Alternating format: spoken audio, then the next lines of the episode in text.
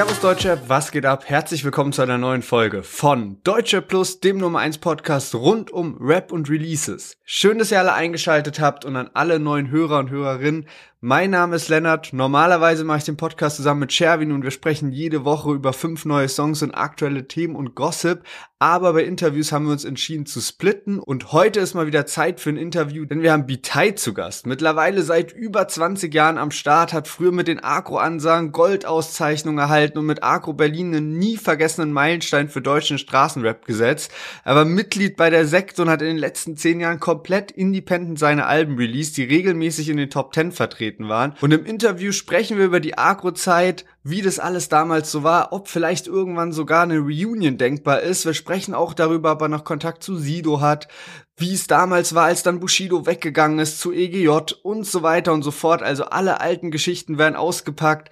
Wir reden über neue Musik, mögliche Features für ein neues Album, die Entwicklung von Deutschrap und was B-Tight von der neuen Generation hält und natürlich auch über seine Ausflüge in die Schauspielerei und seine Rollen bei Blutzbrüdaz und jetzt ganz aktuell bei Sonne und Beton. Und jetzt würde ich sagen, viel Spaß mit dem Interview. Sherwin meldet sich gleich auch nochmal kurz vorab und dann geht's los mit dem Interview mit B-Tight. Viel Spaß!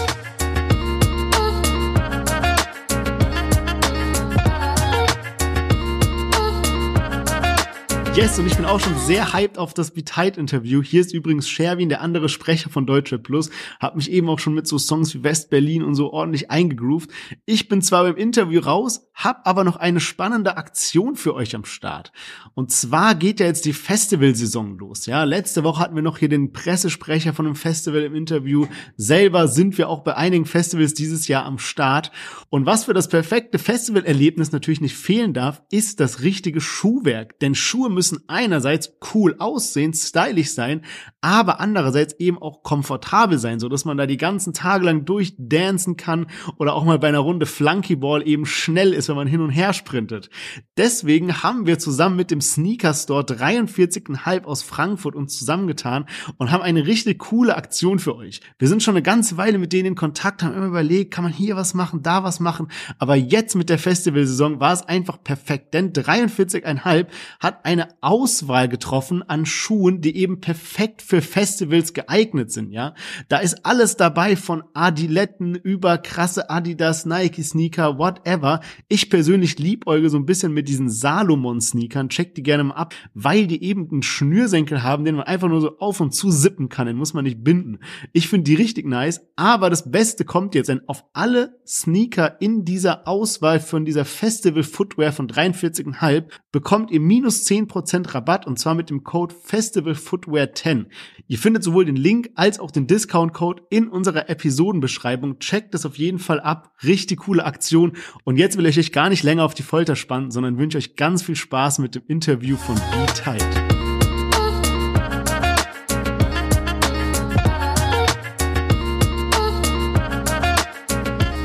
Heute ist eine echte Deutschrap-Legende bei uns im Interview, von Anfang bis Ende zusammen mit Sido bei Aggro Berlin, außerdem Mitglied von der Sekte gewesen und du hast im gesamten Deutschrap-Game schon zahlreiche Features, außerdem ein Nummer eins Solo-Album. Freut mich, dass du heute hier bist, B-Tight. Wie geht's? Dankeschön. Ja, gut. Schön äh, bei euch zu sein. Vielen Dank für die Einladung. Freut mich mega, dass wir miteinander sprechen. Ähm, du wirst es nicht wissen, aber tatsächlich haben wir uns schon mindestens zweimal gesehen und auch kurz miteinander gequatscht. Ich war nämlich schon bei ein paar Auftritten von dir und habe deshalb auch dieses eine Foto mal mitgebracht. Das ist, ich weiß nicht, ob du das jetzt sehen kannst. Alter. Ja, ja, das war in der Halle null zwei in Heidelberg. Schön mit West-Berlin-T-Shirt. Ach, krass. Ja, aber da siehst du auch ganz anders aus noch. Ja, hätte ja. ich dich niemals erkannt. Ja, ja. Ich meine, ist auch acht Jahre mittlerweile her. Ich glaube, das war so Anfang zwanzig fünfzehn zu dieser Retro-Zeit. Da warst du mit Echo und Massiv auf Tour. Ach, ach, da, ja. ja. Ja, oh, das war geil. Genau. Das war eine ziemlich coole Tour, ja. Hat Spaß gemacht. Und das andere Mal, ich weiß gar nicht mehr, ob das davor oder danach war, ich kann mich nicht mehr ganz dran erinnern, auf welcher Tour das war, aber das war eine Solo-Tour von dir und da war ich in Mannheim und du hattest damals auch immer so Meet-and-Greet-Aktionen gemacht. Ich weiß mhm. nicht, ob du das heute immer noch machst, dass man irgendwie, weil man halt sein äh, Ticket natürlich vorbestellt, dass man dich dann äh, eine halbe oder dreiviertel Stunde davor ähm, antreffen kann und mit dir quatschen kann. Dann hast du mit allen Leuten Fotos gemacht und so. Und ähm, ich weiß noch, dass, was ich dich gefragt habe, aber ich weiß nicht mal die, nicht mehr die Antwort, weil ich war dann halt auch so ein bisschen so, das kam auch ein bisschen überraschend, ne? Dann, okay, plötzlich äh, spricht man dann miteinander und äh, damals war halt auch diese ganze Aggro Berlin und Sektenzeit, die ganze Musik habe ich halt damals auch noch rauf und runter gehört. Und ähm, da hatte ich dich gefragt, was eigentlich aus Messer-Mesut geworden ist und warum der plötzlich mhm. weg war. Und als Hintergrund vielleicht für die Zuhörer, Messer-Mesut äh, war damals ähm, Teil von der Sekte und auch auf den ersten Aggro Berlin-Samplern immer mit drauf und dann irgendwie ab zweitausenddrei, ab zweitausendvier plötzlich verschwunden. Mhm. Genau, ja, das hat sich dann irgendwann auseinandergelebt einfach. Also ähm, ich kann dir gar nicht mal sagen, was der ausschlaggebende Punkt war. Oder also es gab nie irgendwie so den Streit oder irgendwas, sondern mhm. es war irgendwann einfach, war er nicht mehr da. Ich kann dir gar nicht sagen, warum. Ist auch schon eine Weile her. Vielleicht ja. gab es auch einen Grund, aber der kann nicht so prägnant gewesen sein, als äh, dass ich ihn heute noch wüsste. Also okay. Hm. Vielleicht hast du mir damals auch die gleiche Antwort gegeben und dann war ich ein bisschen so unbefriedigt, dass ich das einfach so verdrängt habe. Das kann auch sein, ja. Nee, aber cool. Ähm, wie ist das, machst du das? Du warst jetzt auch gerade auf äh, Best of B-Tight Tour. Du musstest auch mhm. die Tour wegen Corona um äh, drei Jahre verschieben. Wie war Alter. die Tour? Äh, ja, die Tour war mega. Mhm. Ähm, das Verschieben war echt wild. Wir haben Gigs bis zu sechsmal geschoben. Äh, dann, krass, krass. Äh, weil wir haben es immer von Frühjahr an Herbst, von Herbst wieder in Frühjahr, wieder in Herbst ja. und äh, ja, das über drei Jahre. Ja. Ähm, ist schon ziemlich heftig, aber man hat gemerkt, die Leute hatten Bock. Die hatten mhm. einfach richtig Bock, wieder abzugehen. Äh, genauso wie ich. Ähm, ich ja. war mir erst unsicher, ob ich so eine lange Tour direkt schaffe nach so einer Drei-Jahres-Pause. Aber doch, war geil. Also einfach nur geil. Ich habe auch gesehen, ne, dreißig Tourdates oder so hattet ihr. Heftig. Mhm. Ja, aber die Stimme hat mitgemacht. Wir sind alle relativ gesund geblieben. Meistens wird man ja krank ähm, bei einer Tour. Gerade eben, wenn du nach der Show dann noch mit den Leuten redest oder ähm, die Dame am Merch hat ja viel Kontakt mit Menschen und irgendeiner ist immer krank. Irgendeiner hat immer irgendwas. Und ähm, wenn du dann halt das in den Tourbus schleppst, dann haben es halt alle. Ja. Und äh, zum Glück sind wir da aber von Corona befreit äh, geblieben. Ähm, war nur ein bisschen so, ja, bisschen Schnupfen, bisschen äh, ähm, Husten, aber es war jetzt nichts Schlimmes. Also wir konnten alle durchziehen, haben uns alle wohlgefühlt und ja, das war einfach genial. Richtig geil. Cool. Ähm, du hast gerade gesagt, ihr habt die ganze Zeit hin und her geschoben, von Frühjahr in Herbst, von Herbst in Frühjahr. Wie ist das eigentlich im Sommer? Klar, da sind ja normalerweise Festivals, aber jetzt gerade in der Corona-Zeit, war es dann, war dann im Sommer alle Hallen ausgebucht oder machen die Veranstalter im Sommer generell nicht? Ähm, na, es ist schwer, dann halt die ähm, das Routing wieder hinzukriegen.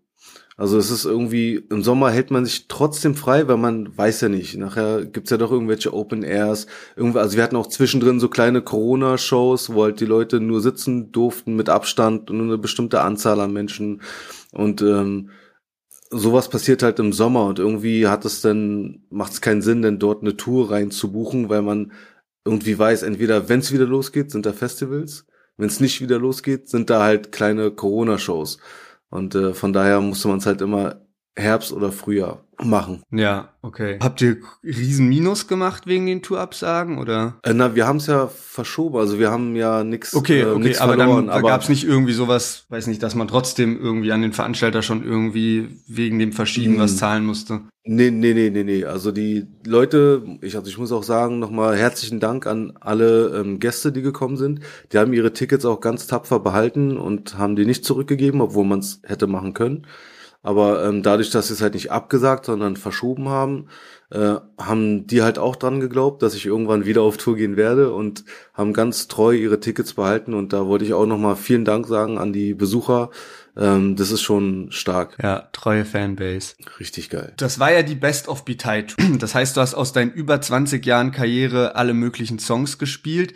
Und ich habe auch ein Posting gesehen, ähm, das war so eine Wunschliste an Songs. Ich kann mhm. nicht ganz genau sagen, wie viele Songs da waren. Und die, die Leute konnten dir zurufen, welche Songs sie sich als nächstes wünschen. Wie läuft das? Genau. Wie, wie ist das dann abgelaufen? Wurden am Ende trotzdem alle Songs gespielt? Es waren wahrscheinlich zu viele, oder? Äh, nee, wenn die Wunsch, wenn die Wünsche nicht aufgehört haben, dann habe ich auch okay. teilweise zweieinhalb Stunden gespielt. Krass. Also das ist auch passiert. Und dann haben wir wirklich jeden einzelnen Song von dieser Liste durchgepowert. Äh, und das waren, waren dann grandiose Abende. Also es waren auch die Abende, wo die Leute einfach ausgerastet sind und wo es einfach, wo die Stimmung von vorne bis Ende geil ist. Also es äh, beginnt dann so, wir spielen Intro, wir sind zu dritt auf der Bühne, sind Wilma, Cheeta und ich und wir, ähm, wir starten dann das Intro, dann kommt ein fester Song am Anfang, den ich halt gerne präsentieren möchte und dann geht's los mit der Wunschliste und dann schreien die Leute einfach rein, was sie hören wollen. Und es gab auch Shows, die gingen dann halt nur anderthalb Stunden, weil dann, man hatte, also gerade die so Dienstag-Mittwoch-Shows, wo die Leute halt von Arbeit kommen, ist halt dann immer ein bisschen, also nicht immer, manchmal ein bisschen zäh und dann merkst du halt so, okay, denen geht auch die Kraft aus, ähm, ja. Weil bei mir ist es auch nicht so, dass sie einfach nur gucken und ich mache da mein Ding, sondern wir sind alle gemeinsam da und wir alle machen mit, ob's Arme hoch sind, ob's Mitspringen ist und auch diese Wunschliste lesen und dann halt die Wünsche äußern, also das ist, hört sich jetzt so leicht an, aber wenn da halt äh, Leute stehen, die alle laut sind und die ganze Zeit halt Action ist, auf der Bühne passiert was, untereinander passiert was, die Musik ist laut und dann hast du dann noch so eine Wunschliste, die du lesen sollst und dir was wünschen sollst, ist dann im Endeffekt gar nicht so einfach. Dann sind alle auch noch auf Pegel, äh, dann ja. verschwimmt die Sicht sowieso so ein bisschen und dann äh, kann schon passieren, dass Leute müde äh, werden, überfordert oder ein bisschen viele Eindrücke haben und dann halt nach anderthalb Stunden so dann langsam die die Wünsche zu Ende gehen. Ja. Und dann äh, wünsche ich mir am Ende noch einen Song und dann machen wir meistens noch eine Zugabe und da kann es dann auch passieren, dass die Leute plötzlich wieder wach sind und dann ja. spiele ich halt nochmal eine halbe, dreiviertel Stunde Zugabe. Das kann auch Geil. passieren. Also alles komplett interaktiv und ähm, mhm. auch äh, spontan. Krass. Wie, genau. wie ist so der Altersdurchschnitt bei dir auf Tour mittlerweile? Ähm, ich würde sagen, der Durchschnitt ist zwischen fünfundzwanzig und fünfunddreißig. Mhm. Und dann hat man halt so Ausbrüche, da war ein Typ mit seinem Sohn da, der war acht, das war, glaube ich, das Jüngste. Krass. Äh, dann war einer, der war neun, also so, oder dann kommt halt eine ganze Familie, da sind dann halt von zwölf bis, äh, weiß nicht, sechzig, also Oma kommt dann mit, ja. der, der, das Kind kommt mit und dann hast du halt dann eine komplette Familie, die da stehen.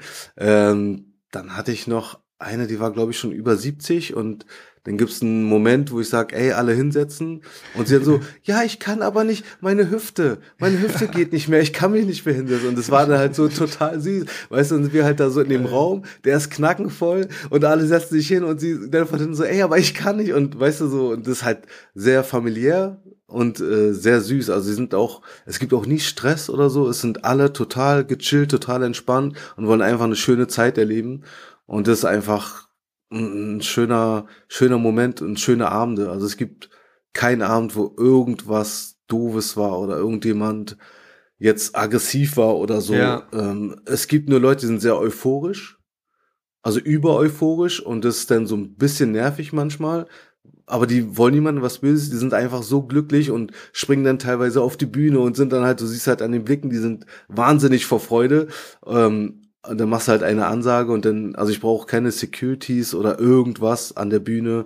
Es ist einfach so, wir sind alle eine Gang, wir sind alle ein, eine Familie, die feiern möchte und jeder achtet bitte auf den anderen und meistens, also zu neunundneunzig Prozent funktioniert es.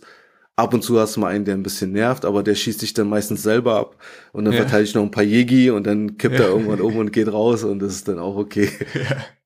Ich hatte schon gelesen, nach der Tour äh, meintest du, hast du in einem Post geschrieben, du brauchst erstmal eine Pause vom Jägermeister. Wie, mhm. wie viele Flaschen wurden gekillt? So schätzungsweise. Boah, hör bloß auf, auf, Alter. Das ist, also das Ding ist ja, ich trinke ja mit den Leuten zusammen, also ich trinke ja nicht alleine, aber wir haben pro Abend so circa ähm, drei Liter Jägermeister. Mhm. Manchmal hat's gereicht, manchmal nicht, wenn die Belegschaft dann auch mitgetrunken hat.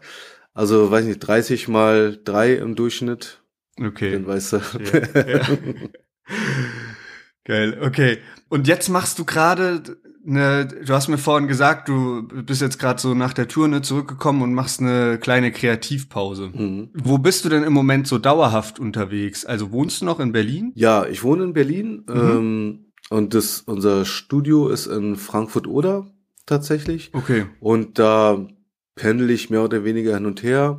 Jetzt gerade bin ich eher unkreativ und bin in Berlin, kümmere mich um meine Familie, um die Kids, die haben mich jetzt auch lange nicht gesehen und freuen sich natürlich auch, wenn ich ein bisschen Zeit mit denen verbringe.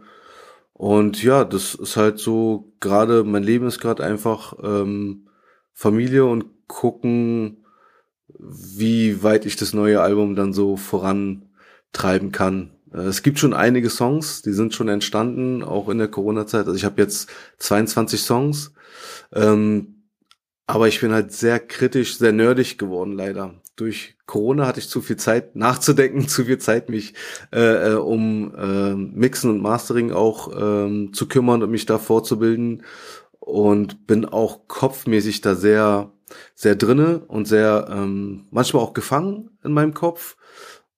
Und es ist schwierig, wirklich gerade zufrieden mit einem Song zu sein. Damals hätte ich dir halt einfach, wenn du so im Flow bist und sagst, okay, ich nehme jetzt zwei Wochen, nimm Songs auf, dann noch ein paar Features, bam, rausballern, weiter geht's. So, und dann hast du halt keine Zeit, so wirklich nachzudenken, sondern du machst einfach und der erste Impuls, der da ist, äh, den, den nimmst du dann und sagst, okay, der Song ist gut, weil der Impuls stimmt. Ja, und mittlerweile ist es halt so, dass ich den Song höre und da einfach zu viel Zeit habe, den nochmal zu hören, zu analysieren, nochmal zu hören, mir zu überleben, zu überlegen, ist es jetzt das Richtige oder nicht? Finde ich den jetzt gut oder ist er nur oberflächlich gut in der Tiefe? Also dann geht's halt so wirklich in das Nerd-Wesen äh, rein, sage ich mal, und dann äh, wird es schlimm. Ähm, ja, und dann mal gucken. Also in erster Linie muss man ja selber zufrieden sein. Also natürlich gibt's da auch dann Wilma oder Cheeta jetzt mittlerweile, die ähm, nochmal drüber hören und dann mir auch manchmal sagen, ey, der Song ist aber gut. Nur man muss halt auch selber damit zufrieden sein, ja. Ja, und so ein bisschen dahinter stehen, ne? Genau. Du hast jetzt schon ein paar Namen auch gedroppt. Ähm, wenn man äh, schaut, wer so deine Tour organisiert und so, taucht immer wieder der Firmenname Jetzt Paul GmbH auf. Ja.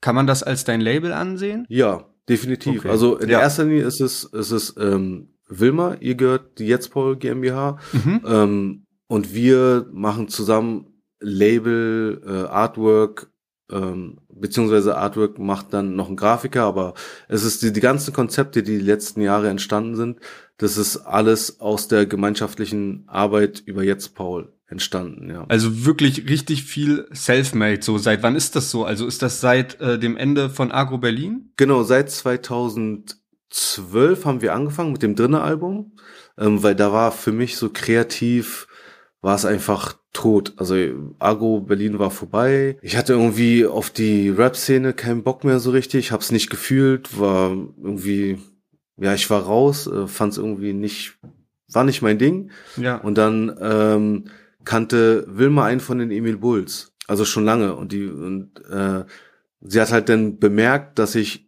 auf Rocksongs voll abgehe und ich die die diese Rocksongs auch voll feier. Und dann hat sie uns connected. Und dann haben wir so einen Song mal gemacht, so einfach um zu gucken und haben gemerkt, Alter, das passt voll. Und so ist dann das Drinnen Album entstanden. Und dann habe ich mit dem Christoph von den Emil Bulls angefangen zu produzieren, bin zu ihm nach München. Und ähm, ja, so ist dann das Drinnen Album entstanden. Und da haben wir dann gemerkt, dass wir sehr gut zusammenarbeiten können und das Kreative funktioniert. Ähm, und so haben wir dann halt nach und nach angefangen. Und dann kam zweitausendfünfzehn das Retro-Album. Und ähm, Genau, und da war dann alles Konzept, Marketing, das alles äh, habe ich mit Wilma dann zusammen äh, unter Jetzt Paul dann gemacht, ja. Cool, also ich habe auch gesehen, viel, ne, du, du hast auch gerade gesagt, ne, Mastering und sowas, hast dich jetzt auch über Corona nochmal mehr mit beschäftigt und so, aber auch Beats produzieren war ja schon immer auch ein Ding, was du gemacht hast und ich glaube auch Videos drehen. Richtig, ja, und das haben wir, also okay, Beats produzieren, das mache ich natürlich alleine, so, das ist klar, ähm, das haben wir ja schon zu Sekte-Zeiten gemacht damals. Hab dann während der Aggro-Zeit immer mal wieder was produziert, aber hatte jetzt nicht das Gefühl, dass die Produktion ausreicht. Irgendwie, weiß nicht, also kann man, glaube ich, so sagen. Und dann war es nach zweitausendsiebzehn war es, genau, da das Wer hat das Gras weggeraucht Album, da gab's dann, mh, hatte ich einen Produzenten auch und von dem habe ich mir Beats gepickt und die waren dann aber nicht mehr da, als ich dann fertig war mit Aufnehmen. Und dann musste ich die halt nachproduzieren oder neu produzieren und habe dann gedacht, okay, aber eigentlich kann ich es ja doch. Also ich kann es. Ja. Und dann habe ich äh, das AIDS Royal Album auch komplett selbst produziert, habe nur einen Beat genommen von jemand anderem, ansonsten alles komplett selbst produziert. Äh, die E P mit Sido dann auch äh, Beats von ihm und Beats von mir genommen, also mhm. richtig sektemäßig wieder, wie damals. Ja. Und dann wurde ja äh, das das Platz eins Album. Und da habe ich dann gemerkt, okay, ich kann auch produzieren und das funktioniert. Und danach ähm, kam dann das äh, Aggro Swing Album. Und da habe ich auch, war ich mir auch unsicher, habe Produzenten gesucht, die diesen äh, Elektro-Swing-Style produzieren können oder wollen. Hab mich umgehört und das, mich haben alle gefragt, was ist das? Nee, keine Ahnung, kann ich nicht, will ich nicht, was soll das? Verstehe ich nicht. Kein Plan, so mache ja. ich nicht. Und dann habe ich mich halt wieder mit Wilma zusammengesetzt, damit sie hat, aber du kannst doch produzieren, dann mach's doch einfach. Ja. Und dann habe ich es einfach gemacht und so entstand dann das Aggro Swing Album. Äh, fernab von allen Genres, von allem, war einfach so ein Projekt, wo ich dachte, okay, nach dem Nummer eins Album mache ich jetzt einfach, worauf ich Bock habe. Ja. Also das Nummer eins Album war auch, worauf ich Bock hatte, aber es war so jetzt einfach komplett, was so worauf habe ich am meisten Lust, was zeigt mich gerade am meisten an. Das mache ich. Ja, spannend zu hören auf jeden Fall. Wenn man sich die äh, letzten Alben von dir auch anguckt, ne, du hast gerade angefangen so mit Drinnen, also alles, was nach Aggro rauskam, da sind schon viele Sachen, viele unterschiedliche Sachen auch mit dabei und Sachen, wo du dich dann mhm. auch ähm, ja ein bisschen ausprobierst insgesamt. Wie ist es mit dem, falls ein neues Album kommt, wie wird's da aussehen? Wird es dann wieder mehr in eine Rap-Rap-Richtung gehen oder äh, probierst du da auch wieder neue Musikrichtungen aus, wie zum Beispiel Aggro-Swing oder ähm, Rock? äh, nee, das wird dann eher klassisch. Ähm, das fühlt sich gerade so an, als wenn das ich gerade bin. Ähm, mhm. Hab jetzt viel produziert und es ist also natürlich nicht diese Boom-Bap-Klassiker, sondern es ist schon so Sekte-Style, also mit verschiedenen Elementen drin, mhm. aber es ist doch eher Hip-Hop als alles andere. Also kann man sich auf jeden Fall schon mal ein bisschen drauf freuen. Du hast gerade schon auch so die Zeit angesprochen ähm, nach Aggro Berlin und ich möchte natürlich auch mit dir über Aggro Berlin sprechen. Wie plötzlich kam so die Auflösung von Aggro für dich? Also wie hast du von dem Ende erfahren? Mittlerweile ist das schon über vierzehn Jahre her. Am erster vierter zweitausendneun ja, wurde krass, Aggro Berlin eigentlich geschlossen. Ja. Ähm, also für mich kam es überhaupt nicht plötzlich. Ähm Hinter den Kulissen hat man einfach schon gemerkt, nach Ansage acht, also, also schon davor, alleine, dass es so lange gebraucht hat für die nächste Ansage. Mhm. Also zweitausendfünf war ja die letzte, also vor zweitausendacht. Und dann hast du einfach gemerkt, die drei Jahre, es, wir sind einfach alle nicht mehr zusammengekommen. Es war einfach, es war da schon, hast du schon gemerkt, okay, irgendwas stimmt nicht, es funktioniert nicht. Dann wo, hat Aggro auch einen Deal mit Universal gemacht, ja. aber ohne mit den Künstlern drüber zu sprechen. Ach krass. Sie haben es halt einfach gemacht und das war so ein bisschen, dann war ich plötzlich bei Universal und ich bin gar nicht drauf klargekommen. Null, das war dann das Goldständer-Album irgendwie. Ja. Und dann musste ich mich da halt mit irgendwelchen Universal-Fuzzis irgendwie an einen Tisch setzen und über mein Album sprechen und die hatten halt Ideen und Visionen, die überhaupt nicht für mich klar gingen, die, die für mich überhaupt keinen Sinn ergaben und so haben wir dann halt so das Album gemacht. Aber es war keine Zusammenarbeit, es war einfach so, okay, kommt, haut es jetzt irgendwie raus, ist mir scheißegal. Also ich rotze euch jetzt da ein Album hin und dann ist gut. Und waren uns dann auch sehr schnell einig, dass ich nicht mehr auf Universal sein möchte.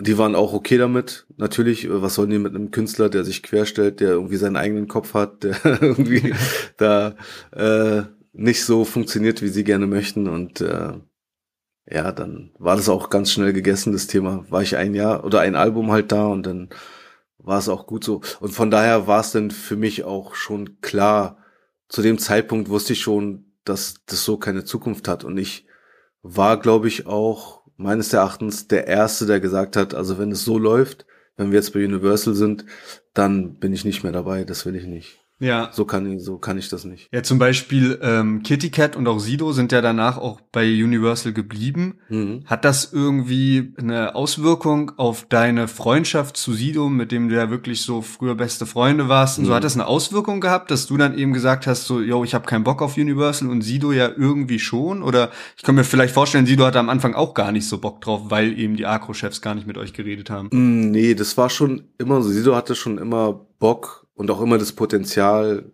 groß zu sein und groß zu werden und mhm. ein Star, Superstar zu sein, was das angeht. Das wollte er auch immer. Und von daher ist es, war es für mich gar kein Problem. Ich wusste ja, was er will. Ja. Ich wusste, dass es für ihn genau sein Ding ist. Und ich habe auch nie gesagt, ey, ist voll scheiße, so komm mit weg oder irgendwas, sondern ich wusste genau, das ist seins, aber nicht meins. Und ich war immer stolz drauf, dass er den Weg so gegangen ist, den er gegangen ist. Weil er ist trotzdem er geblieben, immer. Also er ist nie... Er ist nie anders gewesen, als er ist. Ich kenne ihn ja von, von äh, klein auf ist übertrieben, aber Teenageralter, junge Erwachsene.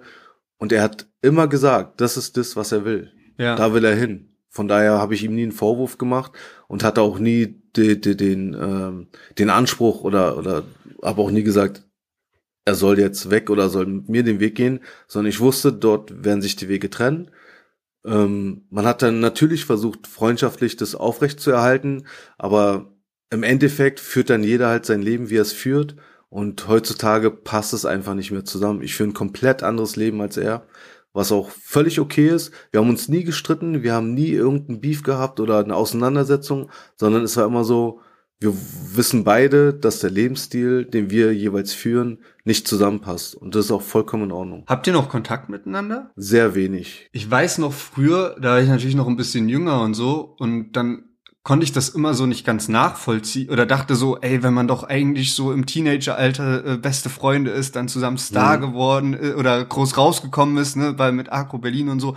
Warum sollte, also wie kann es sein, dass sich das irgendwann verlaufen wird und so? Aber mittlerweile merke mhm. ich auch, keine Ahnung, ich war mit Leuten vor sieben Jahren im Urlaub zusammen und ich habe keinen Kontakt mehr zu denen. So, dass das halt einfach auch so normal ist, ne, wenn man dann älter und erwachsener wird, dass sich das einfach mhm. so auseinanderlebt. Eben, ja, das ist einfach der Lauf der Dinge. Und das, und das aber auch natürlich sein kann, ohne dass es Streit gibt, sondern genau. Jeder geht halt so seinen Weg. Genau, nur natürlich, was man heute von den Rap-Medien so gewohnt ist oder von den Rappern, ist ja immer, okay, die sind nicht mehr zusammen, die haben Beef. Ja, ja, ja, also irgendwas ist passiert. Ja, ja, ja. Deswegen können die Leute es halt schwer akzeptieren, dass es einfach auch ein normales, der normale Lauf des Lebens ist. Dass ja. einfach jeder seine Familie hat, jeder hat seinen Lifestyle. Und ich meine, irgendwann sicher, wenn wir alt und grau sind, also noch älter und grauer, als wir jetzt sind, sicher, wenn wir uns irgendwann mal auf einen Kaffee oder ein Bierchen oder ein Jägerchen treffen und dann einfach mal quatschen und da sitzen für zwei, drei Stunden. Klar. Ist ja auch schön, ja. So, warum nicht? Also ist doch alles cool.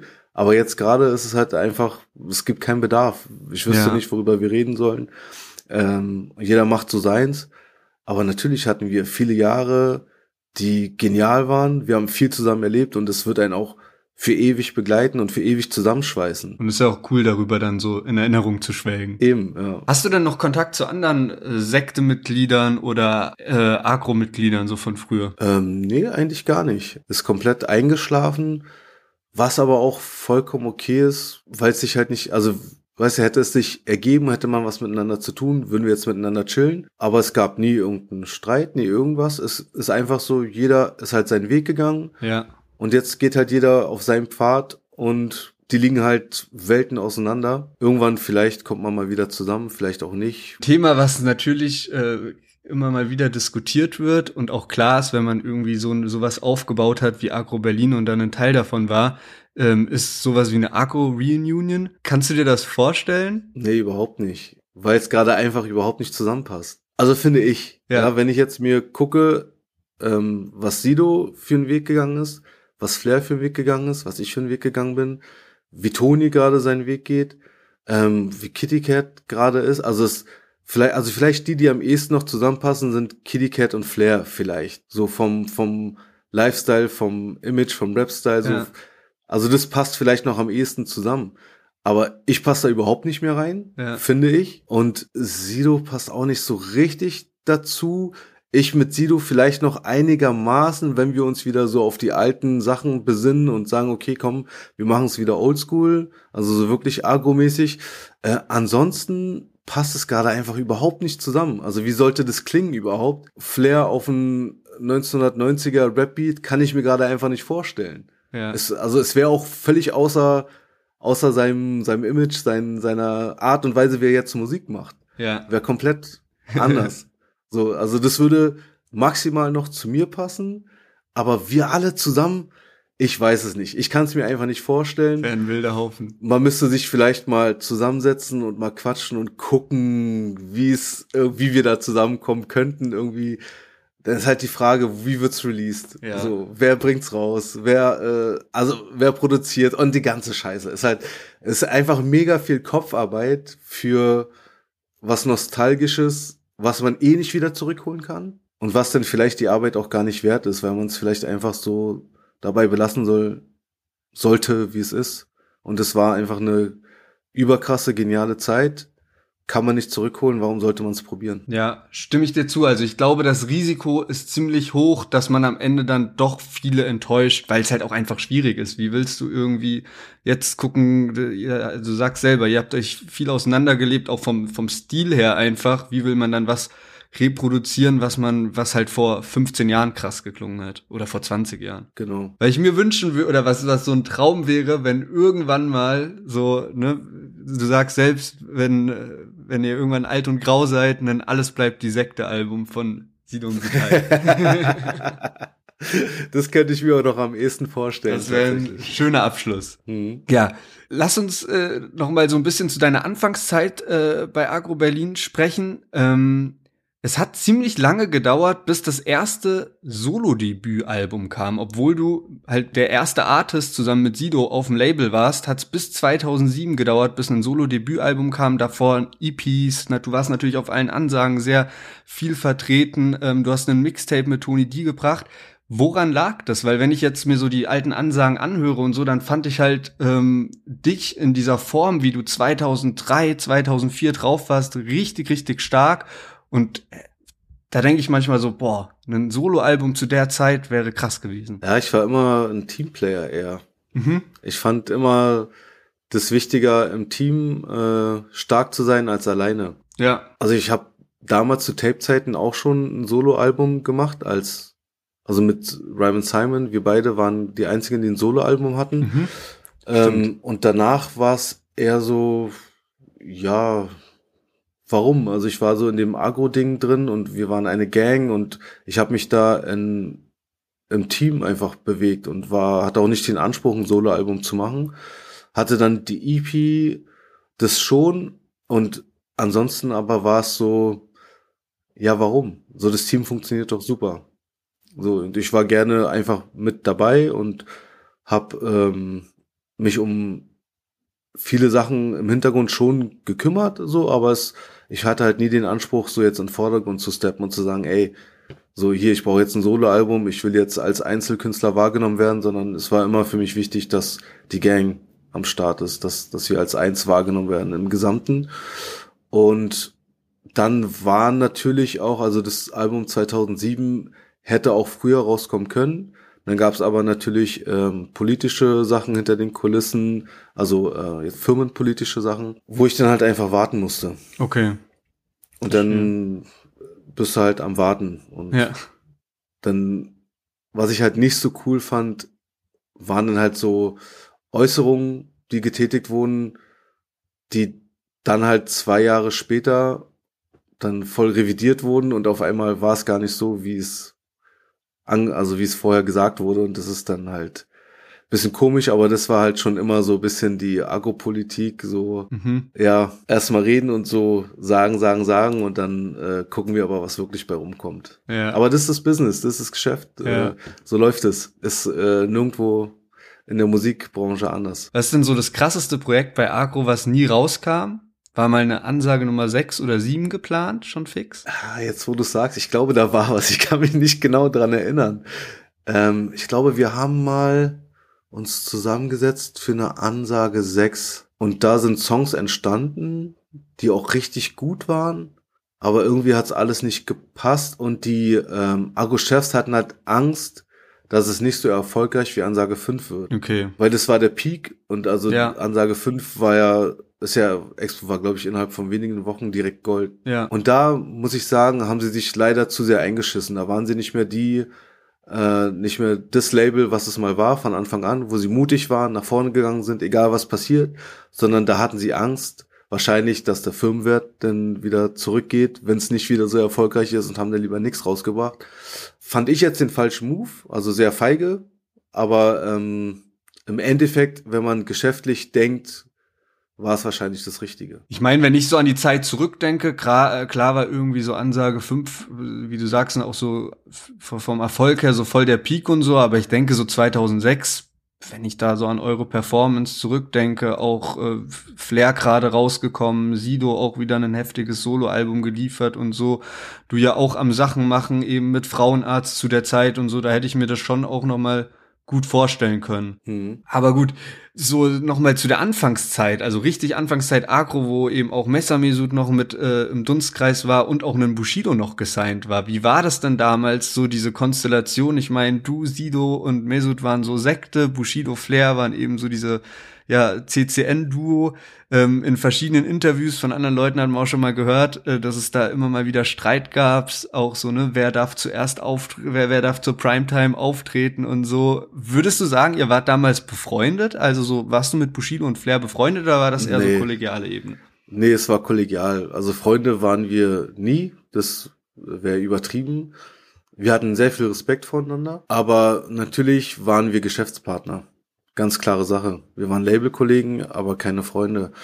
Ähm, dadurch entstanden halt die ein oder anderen äh, Streits, wäre übertrieben. Ich glaube, als äh, Geschäftspartner streitet man sich, sondern man diskutiert. Und äh, Unstimmigkeiten gab es natürlich auch. Ganz klar, jeder will irgendwie ähm, die Nummer eins sein auf dem Label, was wiederum die Musik angefeuert hat, was wiederum alles so ein bisschen natürlich auch gepusht hat. Jeder wollte zeigen, was er kann. Jeder wollte das, den krasseren Song machen, das krassere Album machen. Äh, bei den Ansagen war natürlich klar, okay, wer hat jetzt den krassesten Song auf der Ansage? Wer, äh, welches wird jetzt das Video? Ähm, klar, das war eigentlich perfekt, so wie es war.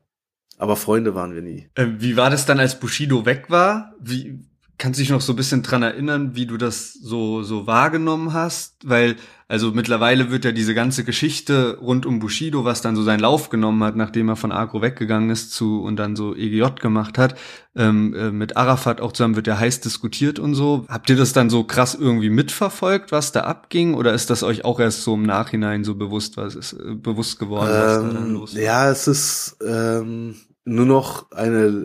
Also ich kann es nicht mehr genau wahrnehmen und nicht, nicht mehr genau sagen, wie es war. Es ist schon sehr lange her. Und ich weiß nur, dass natürlich Bushido unser Feindbild quasi war damals und somit auch Universal unser Feindbild war, weil er ist ja zu Universal gegangen. Umso unsinniger fand ich oder umso weniger bin ich halt mit klargekommen, dass wir plötzlich bei Universal waren.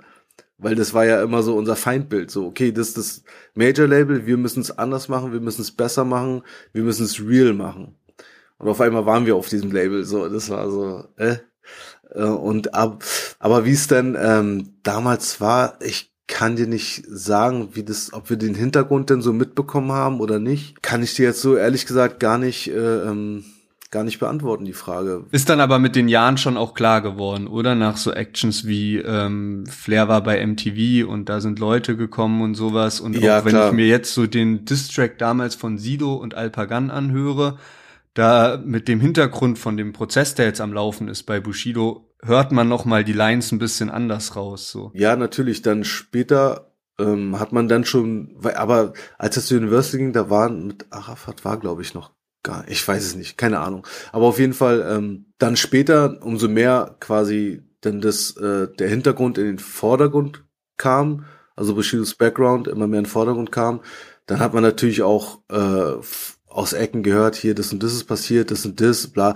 Aber auf sowas gebe ich halt nichts. Weil es wird immer viel geredet und übertrieben und dann ist das passiert und oh mein Gott, und auf, also weißt du, so im Endeffekt weißt du nicht, was stimmt, was stimmt nicht, wie ist es in Wirklichkeit, man weiß es nicht. Leute reden viel, jeder will krass sein, jeder will wichtig sein, jeder will den Durchblick haben und dir was ganz Neues erzählen, was du noch nicht wusstest. Und von daher war es für mich immer eher uninteressant, was da hinter den Kulissen passiert. Auch jetzt den Prozess, was da los ist, ich weiß, es gibt einen, aber es interessiert mich einfach nicht. Ich guck's mir nicht an, ich hör's mir nicht an. Es ist, es ist mir Wurst. Jeder muss sein Leben leben, wie er es für richtig hält. Bushido hat damals die Entscheidung getroffen, die er getroffen hat, und ich bin meinen Weg gegangen und ja, du, was so soll's. Halt, ne? ähm, dann lass uns aber über äh, Musik bisschen sprechen, und zwar auch, äh, ist, ist eine Fanfrage, wir hatten so eine Insta-Story, dass Leute uns äh, Fragen an dich schicken sollten, und ähm, da auch eine Frage, was so dein Lieblingslied aus der Royal T S und Sektenzeit ist. Aha, ja, ich glaube Yippie-Ki-Yo. Ja, das ist geil. Von dem Back in Business. Ja, ich glaube, der ist so, da finde ich auch Sidos Part mega. Was ist so dein Lieblingsalbum? Von dir selbst jetzt? Ich mag das Drinnen Album sehr. Das kann ich immer noch hören. Okay, krass. Es ist schwer, es ist schwer, ein Album durchzuhören noch. Aber wenn ich das Album höre, dann höre ich es durch, ja. Also wenn ich mir mal, man hat ja manchmal so Momente, wo man denkt, okay, was habe ich eigentlich so gemacht alles? Was habe ich so, ja. Man weiß ja nicht mehr alles, man kann sich nicht an alles erinnern. Und dann gibt's manchmal so äh, Momente oder Stunden, wo ich mir dann Alben von mir anhöre, um einfach nochmal reflektieren zu können. So, was was da eigentlich passiert, was habe ich da gemacht? Und wenn ich dabei bin, dann skippe ich auch viel, aber das dritte Album höre ich durch. Heißt, dass du auch im Moment sonst viel Rock und so hörst? Oder was was hörst du sonst so für Musik? Es ist gerade ganz wild gemischt. Ich habe äh, eine Playlist mit meiner äh, mittleren Tochter gemacht. Das ist halt so modernes Pop-Zeug einfach. Dann gibt's meine neunziger Jahre Classic-Hip-Hop Playlist, dann gibt's so, ein, so eine Chill-Playlist einfach, wo wirklich ganz tiefe, entspannte Sachen äh, drin sind. Dann habe ich eine Playlist, die ist dann halt äh, fünfziger bis siebziger Jahre Musik. Und je nach Stimmung ziehe ich mir halt die Sachen rein und lass mir auch gerne vom Algorithmus neue Songs vorschlagen.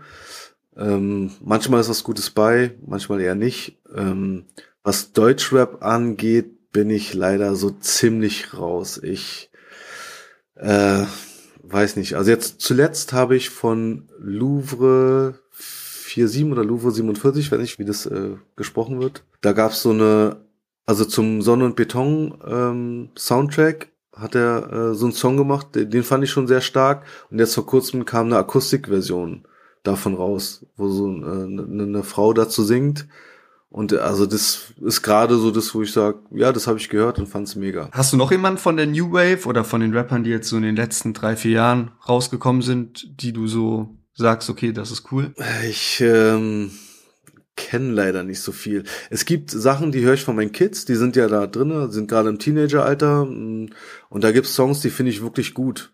Mit Namen habe ich es halt nicht. Ich kann ja. mir Namen ganz schwer merken, ja. aber es gibt Songs, die sind wirklich richtig gut. Nur ich kann mir leider den Namen nicht merken. Ich brauche eine B-Tight Newcomer-Playlist. Kann ich ja mal zusammenstellen. Das wäre ein cooler Fanservice. Ich glaube, das würde viele Leute interessieren, was du gerade noch so noch so feierst. Ähm, von den Leuten, die halt, also weil der Deutschrap einfach in den letzten Jahren so krass, so einen krassen Aufschwung einfach hatte, im Sinne von, ne, früher einfach die Leute, die dreizehn, vierzehn waren, es gab so wenige, die Deutschrap gehört haben im Ver- Vergleich mhm. zu jetzt, ist das halt einfach... Geh in eine Schulklasse, du triffst da neunzig Prozent und die die hören Deutschrap. Das stimmt. Und ich muss auch sagen, das finde ich auch gut. Also auch wenn ich mit vielen Songs nichts anfangen kann, das tut erstmal nichts zur Sache. Fakt ist, dass Hip-Hop sich entwickelt hat oder der Rap hat sich entwickelt. Vielleicht, also es gibt ja viele Oldschooler, die sagen, nee, dieses ganze Autotune-Scheiß und es ist kein Rap mehr. Und so, ja, muss ich sagen, stimmt, es ist für mich auch nicht der klassische Rap, ist es nicht. Aber es ist halt die Weiterentwicklung und man darf sich nicht verschließen vor der Zukunft. Ja. Und wenn es halt so gerade der Trend ist und es aber trotzdem Leute dazu bringt, Hip-Hop zu hören und die vielleicht dadurch, durch, durch dieses Autotune-Ding, dann irgendwie darauf kommen, klassischen Rap zu mögen und zu hören. Also meine Kids hören jetzt auch Method Man und sowas plötzlich. Aber einfach, weil sie durch Deutschrap, durch dieses Autotune Zeug dann immer weiter plötzlich in dieses Rap-Ding reinkommen. Äh, und das ist halt geil, weil das heißt, sie werden verstehen, was Rap ist irgendwann. Und dafür finde ich es dann vollkommen in Ordnung, denn soll sich Rap entwickeln, wie es sich halt entwickelt. Hauptsache, es bringt den einen oder anderen dazu, zu verstehen, wo Rap herkommt und worum es geht. Safe. Und ich denke, dass das passiert dadurch. Und ich glaube auch, dass gerade jetzt sagen ja viele so, jeden Freitag kommt so viel Müll raus und sowas, aber man muss halt auch manchmal bedenken, dass wir halt einfach gerade im Moment so viele Deu- verschiedene Deutschrap-Genres auch bekommen und es wird natürlich viel released, aber da ist ja trotzdem noch ein Prozentteil, der gut ist, ne? Auch, keine mhm. Ahnung, auch wenn es nur zwanzig Prozent sind, die man, die man feiern kann oder sowas, das ist ja immer noch, man wird gerade so krass beliefert, keine Ahnung, vor zehn Jahren war es halt, da hast du irgendwie Glück gehabt, wenn ein geiler Song die Woche halt rausgekommen ist, weil es einfach noch nicht so viele Deutschrapper gab. Eben, und das ist ja auch immer Geschmackssache, muss man ja auch dazu sagen. Musik ist manchmal leider, manchmal zum Glück, aber immer Geschmackssache. Ähm, deswegen finde ich es auch schade, ähm, gäbe es irgendwie eine, eine Messlatte oder ein, ein, ein Kriterium wie beim Sport, weißt du, wenn du schnell bist, dann bist du halt schnell. Ja. Dann, dann, dann kann keiner was sagen. Du bist halt der schnellste Mann der Welt. Was, du kannst sein, wie du, ob es jetzt jemand gefällt, wie du läufst oder nicht. Weißt du, aber im, im Rap ist es leider so, klar, es gibt eine Technik, es gibt Liebhaber, die sagen, ey, Technik ist wichtig und dann bist du der beste Rapper für die. Aber es ist immer Ansichtssache. Es gibt kein Limit für, der ist gut und der ist schlecht. Gibt's einfach nicht. Es ist immer Geschmackssache. Es ist, was ich manchmal schade finde, weil es dadurch keine Messlatte gibt, wirklich. Ähm, Andererseits ist es gut, weil jeder sich ausleben kann, wie er möchte. Und es gibt immer einen, der es gut findet. Genau. Und immer einen, der es kritisiert und hatet. Richtig. Ja. Aber nein, genau. es, es ist cool, weil halt wirklich auch für man selbst hört ja manchmal nicht nur ein festes Genre und findet da immer alles cool, sondern egal in welchem Modus ich bin, höre ich mal ein chilliges Lied und mal höre ich irgendwie Oldschool-Rap. Und dann mhm. ist es ja perfekt eigentlich wie, oder ist, ist es schön auch, wie wie man so viel neuen Input an Deutschrap-Musik bekommt. Ja, ich finde auch gut, dass ich die Genres halt immer mehr vermischen. Gerade auch jetzt bei Swiss und die anderen zum Beispiel. Ja, ist ja Rap auf Rockmucke, also Crossover, äh, es ist äh, Punk-mäßig, äh, dann hast du halt so dieses Elektro-mäßige, was halt mehr so Dance ist und, und also so mit Finch zum Beispiel ist ja mehr so dieses Mallorca-Party, aber es ist halt Rap auch. Und diese Genres, die sich halt vermischen, das finde ich halt voll geil. Und umso mehr sich das vermischt, umso, wie du das gerade sagst, umso mehr verbreitet sich ja auch Rap. Und das ist halt geil. Gerade, also gerade weil du Finch auch ansprichst, ne, der macht ja mal einen Song so, was, wo man sagen würde, okay, das hat gerade gar nichts mehr so richtig mit Deutschrap zu tun und den anderen Song macht er einfach hundert Prozent Deutschrap. Und das ist halt das Schöne, man hat mittlerweile die Freiheit zu machen, was man will. Und das ist Kunst, das ist Kreativität. Und sich da nicht einschränken zu müssen, ist ein großer Schritt. Das wäre damals nicht möglich gewesen. Da hat man sehr, sehr, sehr in Schubladen gedacht. So, öh, ist kein Rap, finde ich scheiße. Öh, was macht denn der da? Ist ja voll Kacke. So, die die Rocker waren ja auch so. Also, öh, nix außer Rockmusik kommt mir in, in mein Wohnzimmer. Weißt du, und die sind ja auch, haben sich ja auch weiterentwickelt und es vermischt sich alles und das finde ich voll geil. Ja, weil dadurch halt auch neue Sachen einfach entstehen. Du hast schon gesagt, du machst äh, extrem viel Selfmade, was eben Produzieren angeht, Videos, äh, selbst Rappen natürlich. Hast du schon mal einen Song für jemand anderen geschrieben? Kann ich mich nicht dran erinnern. Ich war einmal in so einem Songwriting-Camp, da wurde ich eingeladen, aber da ging es mehr so um Pop-Songs, die man äh, schreiben und produzieren hätte sollen. Da war ich einen Tag und dann habe ich aber gemerkt, dass es nichts für mich ist. Das ist einfach, ich kann, ich kann sowas nicht. Also ich kann es schon, äh, ich könnte es, ja. So, das schon, aber so vom vom Herzen her kann ich es einfach nicht. Es fühlt sich einfach nicht richtig an. So. Also nachdem du mir vorhin erzählt hast, dass du bei diesem Goldständer-Album überhaupt gar keinen Bock mehr hattest, mit den Universal-Leuten im Büro zu sitzen, hätte ich mir jetzt auch nicht vorstellen können, dass du ein Typ bist, der gerne auf Songwriting-Camps geht, um dann für Pop-Artists zu schreiben. Null. Wurde für dich schon mal geschrieben? Na, nee, für mich geschrieben nicht. Es gab natürlich zu Aggro-Zeiten äh, Songs, wo man zusammengeschrieben ja. hat oder wo einmal man Reim oder man Satz nicht eingefallen ist oder nix, wo man einfach kreativ nicht weitergekommen ist, hat man halt gefragt, ey, hast du eine Idee? Sowas. Aber jetzt so, dass ich äh, einen Song für mich hab schreiben lassen. Nee. Ja, aber ich glaube, sowas ist mittlerweile auch relativ normal, so bei so Studio-Sessions oder sowas, gerade wenn mehrere Leute im Studio sind, das, wenn, keine Ahnung, man schreibt halt neunzig Prozent und dann gibt's noch irgendwas, wo man was ausfeilen muss und so und dann, wenn halt ja, jemand... Oder, oder dass man den quasi vorträgt und dann ja, genau. jemand sagt so, ey, aber das wäre doch voll der, der bessere Satz, das wäre doch ja. viel geiler. Natürlich nimmt man den dann. Ja. ja. Wäre ja auch Quatsch aus Eitelkeit dann zu sagen, so nee, mach ich nicht. Eben. Du hast ähm, vorhin Sonne und Beton schon angesprochen und ähm, hast da ja selbst eine Rolle drin. Für alle, die den Film nicht gesehen haben, welche Rolle spielst du? Ja, das ist halt so eine, also ich, ich glaube doch, einen, einen, einmal spreche ich auch kurz, aber es ist eigentlich, ich bin einfach nur ein Kumpel von einem Bruder quasi, äh, den, den den Bruder von der Hauptfigur spielt und ist jetzt nichts Großes, es ist eine, eine, so, eine, so ein kleines Cameo eher als äh, wirklich eine Filmrolle. Ja, du bist auch im Trailer kurz zu sehen, neben Felix Lobrecht, ne? Ja, richtig, aber ich muss sagen, die Dreharbeiten waren geil. Also äh, natürlich so wie es ist, wie bei wie es bei Videos ist, ist auch beim Film so, dass man viel mehr dreht, als dann im Endeffekt äh, benutzt wird und wir hatten drei Drehtage und das war einfach geil. Das Team war super. Ähm, der Regisseur ist der Knaller. Also wirklich, den mag ich sehr. Äh, Würde auch jederzeit gerne wieder mit ihm zusammenarbeiten. Äh, und das ist einfach, ja, mit Felix war auch lustig, äh, hat gepasst. Äh, ja, war einfach eine coole Zeit und hab's gerne erlebt. Und ja, das, was bei rausgekommen ist, war ein bisschen knapp so, aber es ist okay. Es, der Film muss halt auch irgendwie dann in Grenzen gehalten werden und das, was für den Film Sinn macht, wird halt reingenommen. Und es war dann halt das, ja. Wie wichtig war das dann, jemanden auch wie dich dabei zu haben, der halt so die West-Berliner Zeit von früher kennt? Also für Felix war es doch sehr wichtig, habe ich gemerkt. Mhm. Also das Angebot selber kam von dem Regisseur, aber Felix hat mich dann nochmal angerufen und es war ihm schon wichtig, dass ich dabei bin. Das ähm, war auch ein schönes Gefühl, war, ähm, hat sich gut angefühlt. Ja, von daher scheint es schon wichtig gewesen zu sein. Okay, kanntest du Felix schon länger? Äh, wir haben mal geschrieben, aber so persönlich haben wir uns jetzt noch gar nicht getroffen. Aber ich will jetzt auch keinen Scheiß erzählen. Aber ich glaube, nee, das war, glaube ich, da am Filmset war das erste Mal, dass wir uns persönlich getroffen haben. Ja, ja, okay. Du hast ja auch damals bei Blutzbrüdaz zusammen äh, mit Sido ähm, eine riesengroße Hauptrolle gespielt. Das war auch dein erster Film damals, oder? Ja, ich hatte schon mal so einen Kurzfilm, der aber, der war nur für, weiß nicht für welche Zwecke der war, aber es gab schon mal einmal so einen Kurzfilm, da habe ich mitgemacht. Also ich hatte schon mal so eine kleine Erfahrung, hatte ich auch so eine, habe halt einen Rapper gespielt, also ich musste nicht schauspielern, ich habe halt einfach mich gespielt quasi.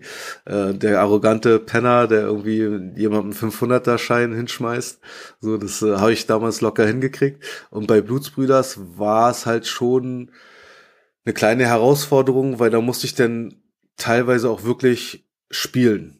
Das hätte ich so niemals gemacht, aber ich musste es halt spielen und das ist mir manchmal auch etwas schwer gefallen. Ich selber merke es auch bei dem Film, wenn ich ihn sehe, was gespielt ist und was ich halt gut, also meines Erachtens real rüberbringen konnte, aber das war mit die geilste Erfahrung, die ich je hatte, diesen Film mitzumachen. Das, also will ich mich auch nochmal an alle bedanken, die mir die Möglichkeit gegeben haben und an mich geglaubt haben, weil es war ja nicht so, dass ich jetzt einfach die Rolle gekriegt habe, weil ich äh, B-Tight bin oder beste Freund von Sido, sondern ja, es ging ins Casting und ich musste wirklich beweisen, dass ich die Rolle okay. auch tragen kann. Okay. Ähm, sonst hätten die einen anderen genommen. Wahrscheinlich Mola Adebisi oder so.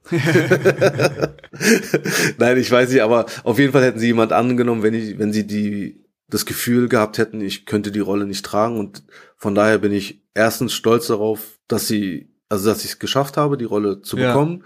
Aber bin auch stolz darauf oder dankbar dafür, dass ich die Chance überhaupt bekommen habe. Ja, glaube ich, dass es halt dann mal sowas komplett anderes ist. Und gerade wenn, also gerade so Erfahrungen, wo man auch ein bisschen gefordert wird, sind ja dann meistens auch diese Erfahrungen, die einem so auch so voll in Erinnerung bleiben. Und ich meine, du, mhm. du hattest ja mit äh, Sido und Alpagan auch Kumpels um dich rum äh, beim Set und so. Wie viele Drehtage gab es da so insgesamt? Das Boah, das weiß ich gar nicht mehr. Ich Nee, ich will jetzt auch keine Zahl jetzt droppen, wo ich nicht, ich weiß es nicht. Ja. Ging aber ziemlich lange. War, war, waren nicht wenige. Ich glaube, von, von der, von dem Zeitraum her waren es so, glaube, zwei oder drei Monate. Aber wie viele Tage jetzt dazwischen ja, ja. gedreht okay, wurden okay, immer, ja, ja. kann ich dir nicht sagen. Ja. Kann man jetzt so, das ist ja mittlerweile über zehn Jahre her, kann man äh, so eine Zahl droppen, was die Gage angeht oder? Ist das? Nee, mache ich nicht. Okay. Mach ich ja, nie. Alles gut. Ja gut, du hast gesagt, du äh, irgendwann kommt äh, ein neues Album raus, ähm, zwanzig vierundzwanzig wahrscheinlich eher oder vielleicht. Hoffentlich. Ja. Ja. Schauen wir mal. Sind schon Features geplant? Ich glaube, ich starte mal eine Fragerunde, wen ich als Feature anfragen soll. Ansonsten sind natürlich die äh, alten Bekannten dabei. Der Asiate wird dabei sein. Mhm. Äh, Blockmonster wird, denke ich mal, dabei sein wieder. Das ist so immer Standard. Ähm, es gibt einen so einen Track, wo schon auch Cheeta und Monsi dabei sind, wo ich so, so einen Collabo-Posse-Track draus machen werde. Auch der eignet sich auch für äh, live sehr gut, wenn die dann zu Gast sind, die Leute. Ähm, da frage ich dann noch ein paar Leute an. Äh, Pre-Killer wird dabei sein dann auch. Ähm, also es wird aber immer so bleiben, dass ich eher Leute aus dem Untergrund nehme, als jetzt nach den Sternen greife und mir ein Feature hole, ja. was irgendwie ziehen könnte oder so. Außer man versteht sich gut und man hat sich irgendwann mal kennengelernt oder irgendwie so. Ja. Ähm, interessant fände ich auch Moses P. tatsächlich, mhm. weil ich den schon äh, ähm, lange höre und noch nie einen Song mit ihm gemacht habe. Äh, Savage könnte ich mir vorstellen. Ähm, oh, das wäre... Ja. Weil ich auch finde, dass er einer der wenigen ist, die wirklich einfach Rapper sind. Ja. Kein Entertainer, kein YouTuber, kein irgendwas, sondern ihm geht's um die Musik. Deswegen hat er auch meinen vollsten Respekt und da hätte ich Bock drauf. Aber mal gucken, was passiert. Wir können ja mal, wir können ja mal auch ähm, bei der, bei dem Interview, was wir raushauen, auch mal so ein kleines Fragenfeld und dann können die Leute auch mal ein bisschen reinschreiben, auf was sie Bock hätten. Gerne, ja, wäre ich, wär ich gespannt, was da für Antworten kommen, ja. Vielleicht ja auch jemand aus der B-Tight Newcomer Playlist. Vielleicht. Schauen wir mal. Wenn es die geben wird. Jetzt habe ich aber Bock drauf. Ich glaube, ich mache das, ja. Ich, ich bin äh, mega gespannt. Du musst auf jeden Fall rumschicken. Ja, ich lasse mal von meinen Kids mir ein paar äh, Vorschläge geben und äh, dann gucke ich mal, was mir gefällt, ja. Die sollen dir mal was erstellen. Fände ich cool. Dann danke ich dir für das Interview. War sehr informativ, sehr unterhaltsam und wünsche dir weiterhin viel Erfolg und auch viel Spaß bei der Albumerstellung. Vielen Dank, hat mich gefreut, war nett mit dir und ja, dir auch viel Erfolg mit dem Format und dass es immer weitergeht.